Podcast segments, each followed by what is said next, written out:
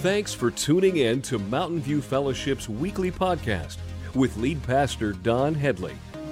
At MVF, our mandate is pointing people to Jesus by fostering relationships.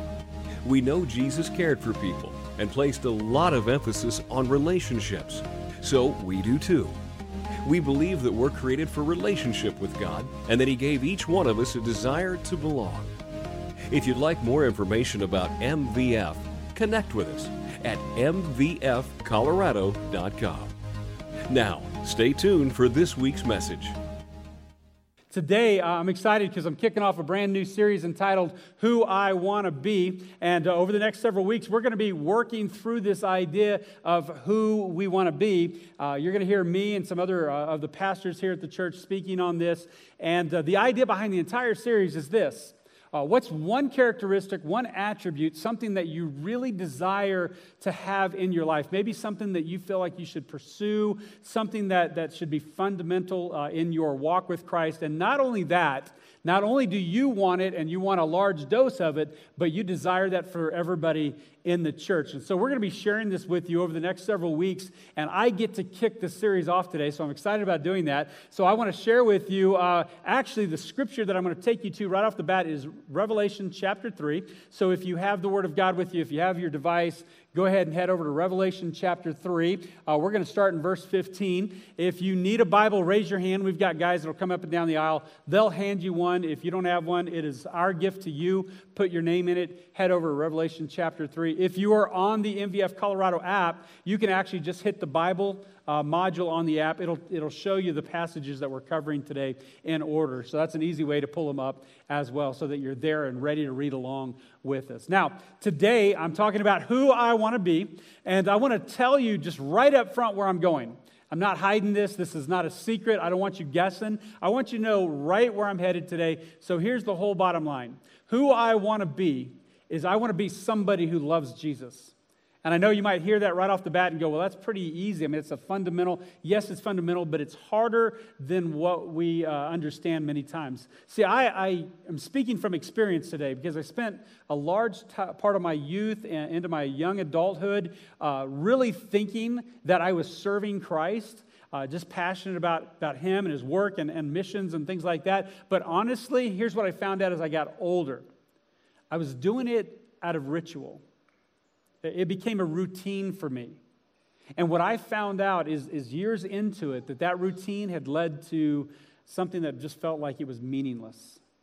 It didn't, it didn't mean anything to me, and I was just going through the motions. I don't know if you've ever been there, but it, maybe you're there right now. But if you've gone through something like that, or if you're experiencing that right now, and it just feels like God is far from you, and you're like, look, I, I feel like I'm doing all the right things, but I don't seem to be close to God, I want you to know there's several things that can cause that. One reason is that we're not pursuing Christ at all, but another reason is that we're pursuing the same experience with Christ. Many of us do this. I see this in, in, Christians all the time. Like we, we come to Christ, we have this amazing transformation, or maybe it's the moment we're baptized, or maybe it was a moment in, in an amazing worship service like this morning, and we just felt close to God. And so we find ourselves walk, in our walk with Christ trying to recreate that same experience all over again. And what's interesting about that is we don't do that in any other relationship in life. Like even with my spouse. Uh, we might, on our anniversary, go back to a special restaurant where we had an anniversary one time or we had a date or whatever, but we're not trying to recreate the same experience all over again. It's not like we go in and we go, we want that table, you're going to sit here, I'm going to sit here, we're going to order the same food, have the same drinks, and experience the same thing all over again. See, in relationships, we're looking for new experiences. Why? Because new experiences are signs of a growing uh, and, a, and a meaningful relationship one that's not stagnant. Uh, in Revelation chapter 3, John is actually writing this. He, he's a prisoner on the island of Patmos, and he's writing this. It's actually a prophetic book. He's writing prophecy, talking about uh, you know God speaking to certain churches, and he's going down the list. And we get to uh, this church called Laodicea in chapter three, and God is giving some instructions to this church. And for many of the churches, he he encourages them on one side, and then he he criticizes them or uh, convicts them on the other side. And in, in this church in Laodicea, I want you to see what he has to say about these people in this church. This is what he says I know all the things you do, that you are neither hot nor cold. I wish that you were one or the other, but since you are like lukewarm water, neither hot nor cold, I will what? I will what? I will spit you out of my mouth.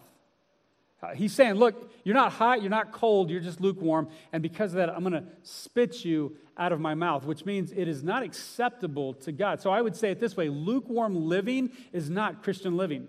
That's not what God desires from us. And actually, He has a better plan for us. And I think, even based upon this and other, thing, other things that we see in Scripture, I can make this statement and make it pretty confident. It's a strong statement, but I would say it this way there's no such thing as a lukewarm Christian. And I know some of you are going to want to write me or send me an email and talk about this, and that's fine. I want to have that discussion with you. But let me tell you, I feel pretty confident about this this morning from what I see in Scripture and even what we just read.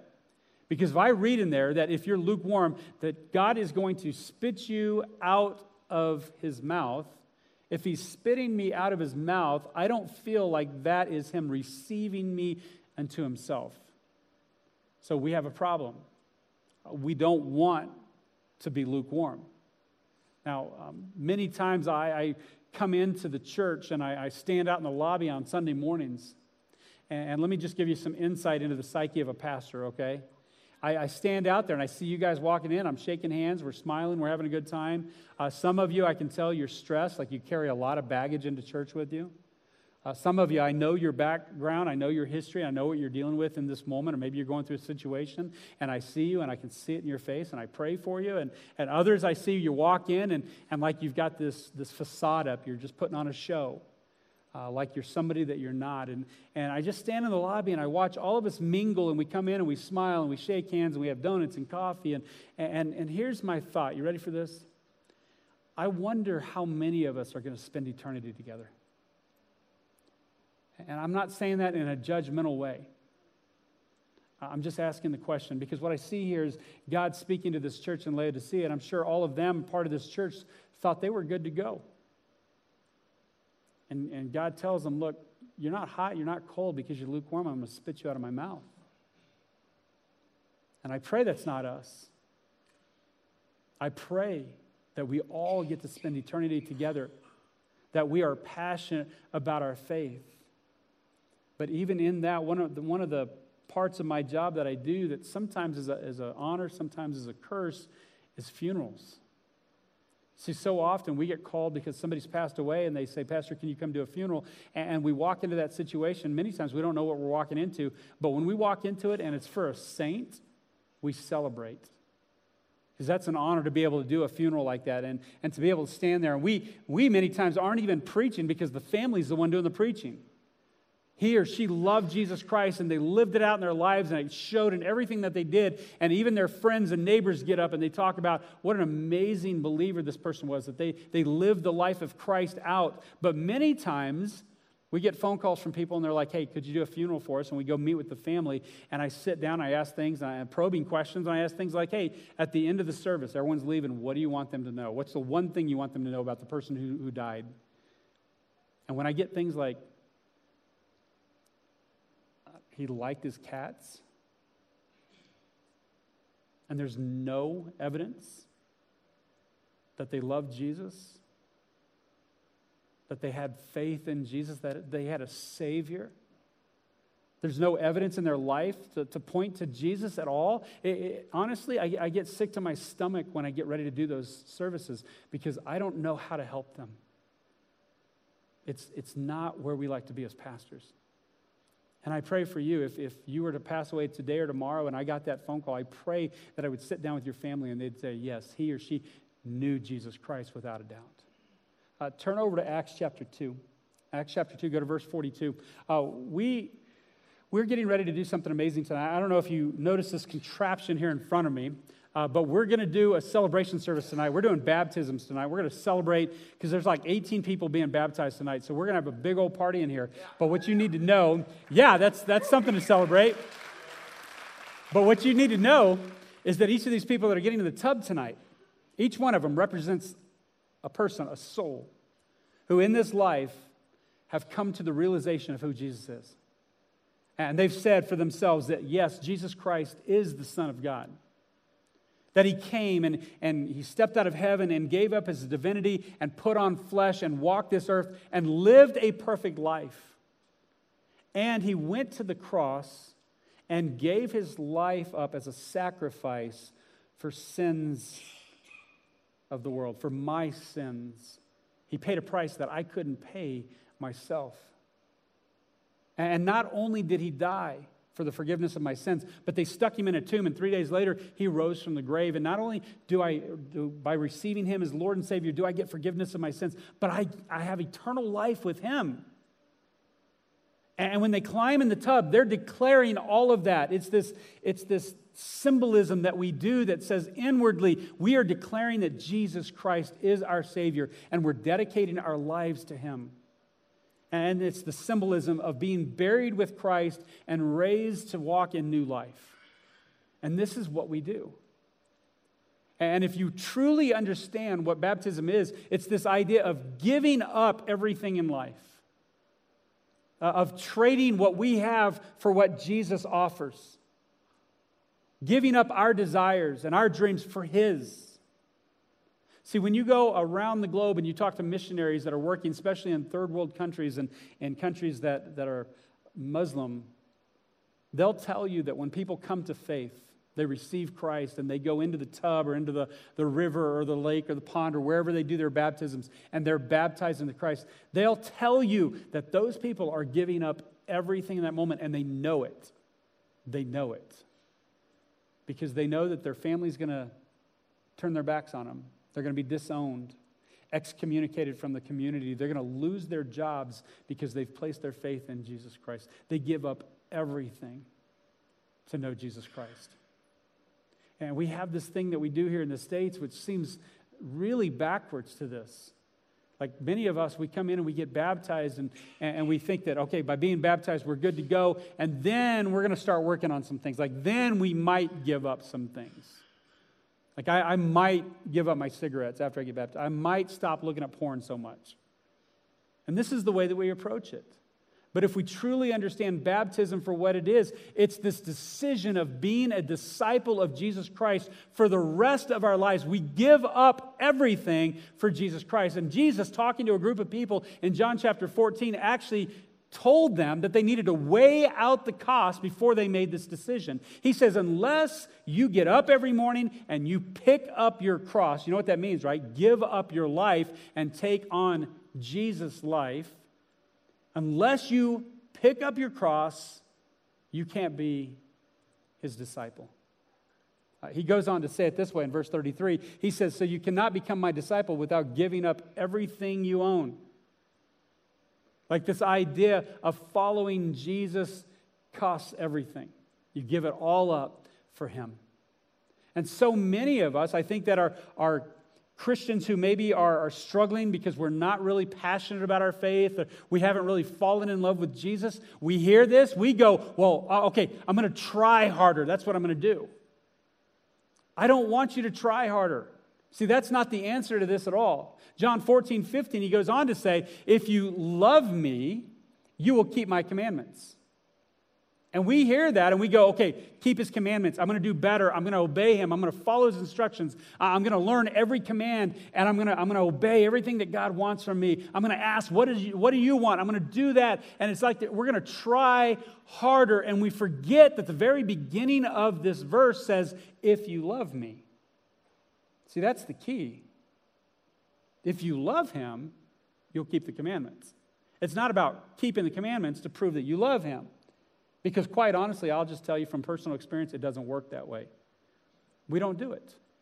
If you love me, you will keep my commandments. The answer is not trying harder. The answer and the solution to lukewarm living is actually falling madly in love with Jesus Christ having an authentic relationship with Him. This is where it all starts. And everything in life stems from this love of God, this love of Jesus, and living our lives for Him. Otherwise, if you don't have that love and you take that out of the equation, you end up with routine, you end up with ritual, and you end up with meaningless. And this is where many of us are at. And so let me ask you uh, do we love Jesus?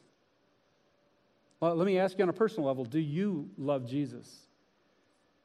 Is it a relationship to you?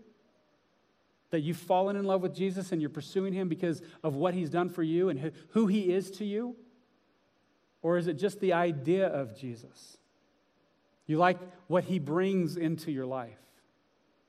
Do you love Jesus? A couple years ago, I became a grandfather, and uh, my family is mainly just all men. I mean, it's just all boys, right? And we, out of the blue, we get this little bitty girl, and a little blonde-haired, blue, blue-eyed girl. It's just, it's crazy to me. And ever since she was born, um, she's got me wrapped around her little finger. And I think about her all the time. And my daughter in law does a great job. She's sending me pictures all the time and let me talk to her on FaceTime even when we're not there and does a great job of keeping us connected. But even, even in, with all of that, we still think about her all the time. Like we're excited about the next time she can come over. And, and I'm like, hey, can, can Evie come? I don't care if my son comes over, but if Evie comes over, that would be great, right? Um, it, it's changed the way I think. I spend my time differently. Like when she comes over and she grabs me by the hand, she's like, hey, Grandpa, let's go outside. I'm going outside. I don't care what's going on. I'm going outside. If she says, hey, sit down, Grandpa, read me this, I'm going to read her that. I don't care if there's a game on, it doesn't matter. I'm going to read her whatever she wants, she's going to get. I spend my time differently, I spend my money differently. You know, I'm in a store, I'm looking at something, I'm like, I think we should get this. And my wife is like, Why would you buy barrettes with flowers on them? You don't even have any hair. And I'm like, No, we need these, right? Because I'm thinking of her. Now, my life is different because of this relationship. My life is no longer about me, but about the one I love. Now, that's an earthly relationship. When it comes to the most important, a, spiritual relationship, one that my life centers around, one that all my decisions are centered around, my life is centered around Jesus Christ. Why? Because I love him. It's no longer about me, but about the one I love. And when you truly love in a relationship, this is how it works. We start to think differently. We start to live differently, spend our time differently, spend our money differently. Why? Not because of us, but because of the one that we love. What would happen if every person at Mountain View Fellowship fell in love with Jesus? What would happen? What would it look like if we just all out loved him with everything that we had? Uh, take a look at Acts chapter 2 because I think this gives us a great picture of a church that was devoted solely to Jesus Christ. And, and look how they responded, and look what happens, and look how they cared for one another. It says, All the believers devoted themselves to the apostles' teaching, and to fellowship, and to sharing in meals, including the Lord's Supper, and to prayer. A deep sense of awe came over them all, and the apostles performed many miraculous signs and wonders. And all the believers met together in one place and shared everything they had. They sold their property and possessions and shared the money with those in need. They worshiped together at the temple each day, met in homes for the Lord's Supper, and shared their meals with great joy and generosity, all the while praising God and enjoying the goodwill of all the people. And each day, the Lord added to their fellowship those who were being saved. It's an amazing passage of what happens when you have a group of people fall in love with Jesus. You can read that whole thing over and over again, and you'll always come to this, this conclusion. The Acts 2 church loved Jesus. They loved Jesus with everything they had. You could say that they were obsessed with Jesus. Selling property to help others who were in need. I mean, this, this is to us, it's incredible. But when we think about it, we go, it makes sense, really. Because we, these were the same people that were there. They saw him walk the earth, live a perfect lifestyle. They saw him crucified at the cross. They saw him raised from the grave. They saw him meet with people for many days afterwards before he ascended into heaven. And so, because they were witnesses to the resurrection of Jesus Christ, this doesn't surprise us. The way they lived makes sense to us.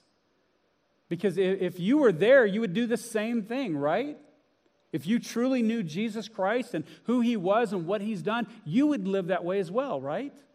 See, what would be weird is actually if we read in the passage that uh, they saw Jesus live his life perfectly, he gave his life, he rose from the grave, and then after he ascended into heaven, uh, that they came together and they built this building that had this steeple on it, and they met for one hour every week to sing songs and read a little bit of the Bible. That would be weird. Because instinctively, we know that it shouldn't have a bigger impact than just one hour a week. Do we love Jesus? And if we do, it should have a bigger impact on our life than just one hour a week.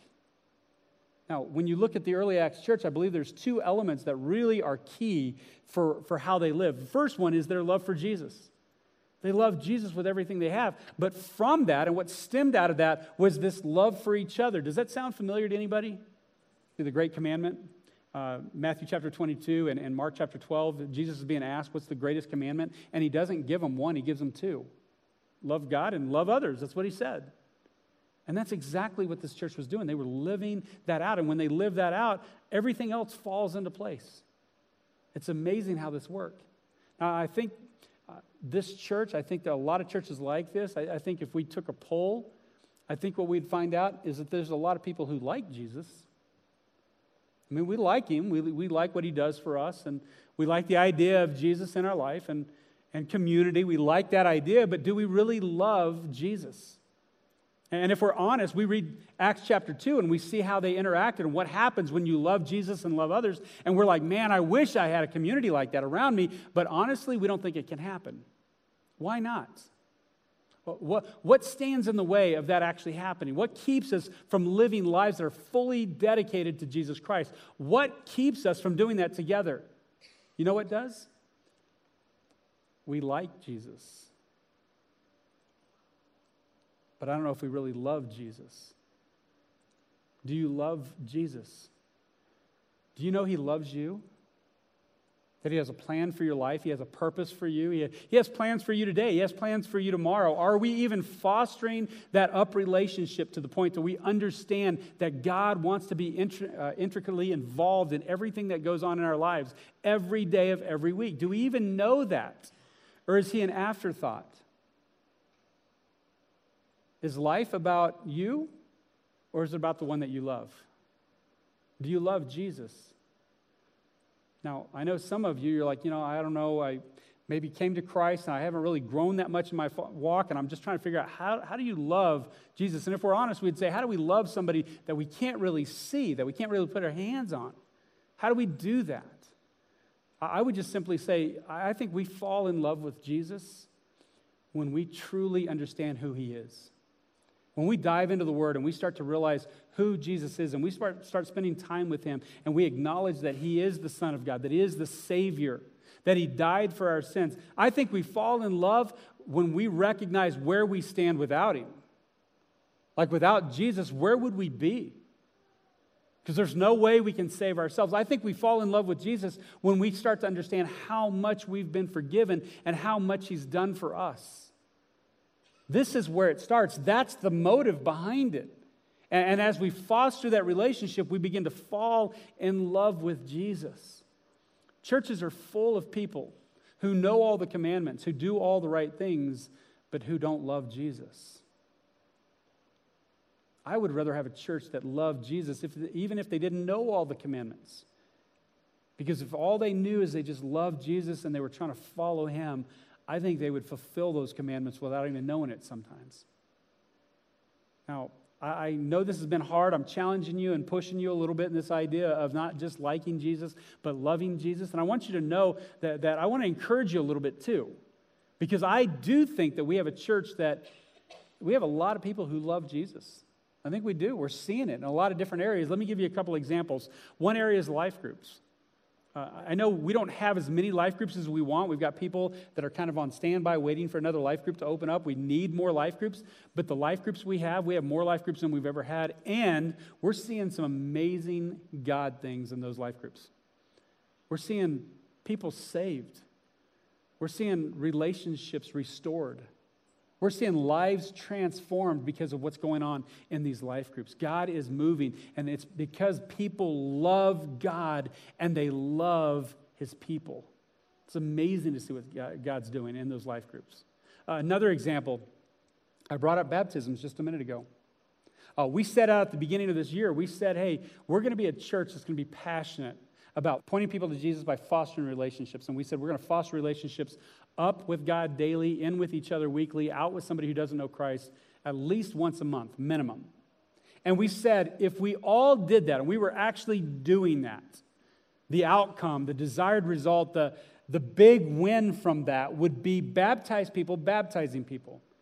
We would see you winning your friends and neighbors and family to Christ and you getting wet. That was the challenge last year, if you remember. We, we challenged you to get in the tub and baptize somebody. And so at the beginning of this year, our staff sat down and we, we set some goals for 2019. Uh, one of the goals that we set is we wanted to see 50 baptisms this year. And because of this idea of baptized people baptizing people, we wanted to see 40 of them baptized by somebody other than staff. So, not the pastors, but you. As of the end of March, three months into this year, we had baptized 52 people, and there were 32 different people who had baptized them. Yeah. And so We've exceeded the baptisms, and we're coming up real close to those 40 different people who had baptized, uh, other than pastors, other than staff. So we're getting really close. And tonight, I think we're going to break that. I think we're going to meet that. And we're only in May. And so I want to encourage you. I think that's a sign that you love Jesus. And because of that, you love other people. So let me answer the question quickly Who do I want to be? I think it, it aligns with what we want for the church. We want a church full of people who are passionate about loving Jesus Christ. I think it aligns with what I want to see in my family. My, my greatest desire is to have my family in an authentic relationship with Jesus Christ who just love him, not the idea of him, not just going through the motions, but truly love Jesus Christ. And out of that, see everything flow out of that. What I want for the church and what I want for my kids and for, for my grandkids is also what I want for me. But see, it starts with me. Uh, before I can ask you to do something, I have to do it. Before my kids or my grandkids are interested in it, they've got to see it in me. What I want is I want my life to mean something. I want to have an eternal impact. I want to partner with Jesus and what he is already doing and just be in tune with the Holy Spirit, to follow him and everything that he's doing. And, and for that to come out of loving him, giving up my desires, giving up my rights, and following it what God has for me. I want to be able to say what Jesus said that last night before he went to the cross when he was on his knees praying in the garden. It comes out of John chapter 17. He says, I brought glory to you. He's talking to God. I brought glory to you here on earth by completing the work you gave me to do. I want to be able to say that.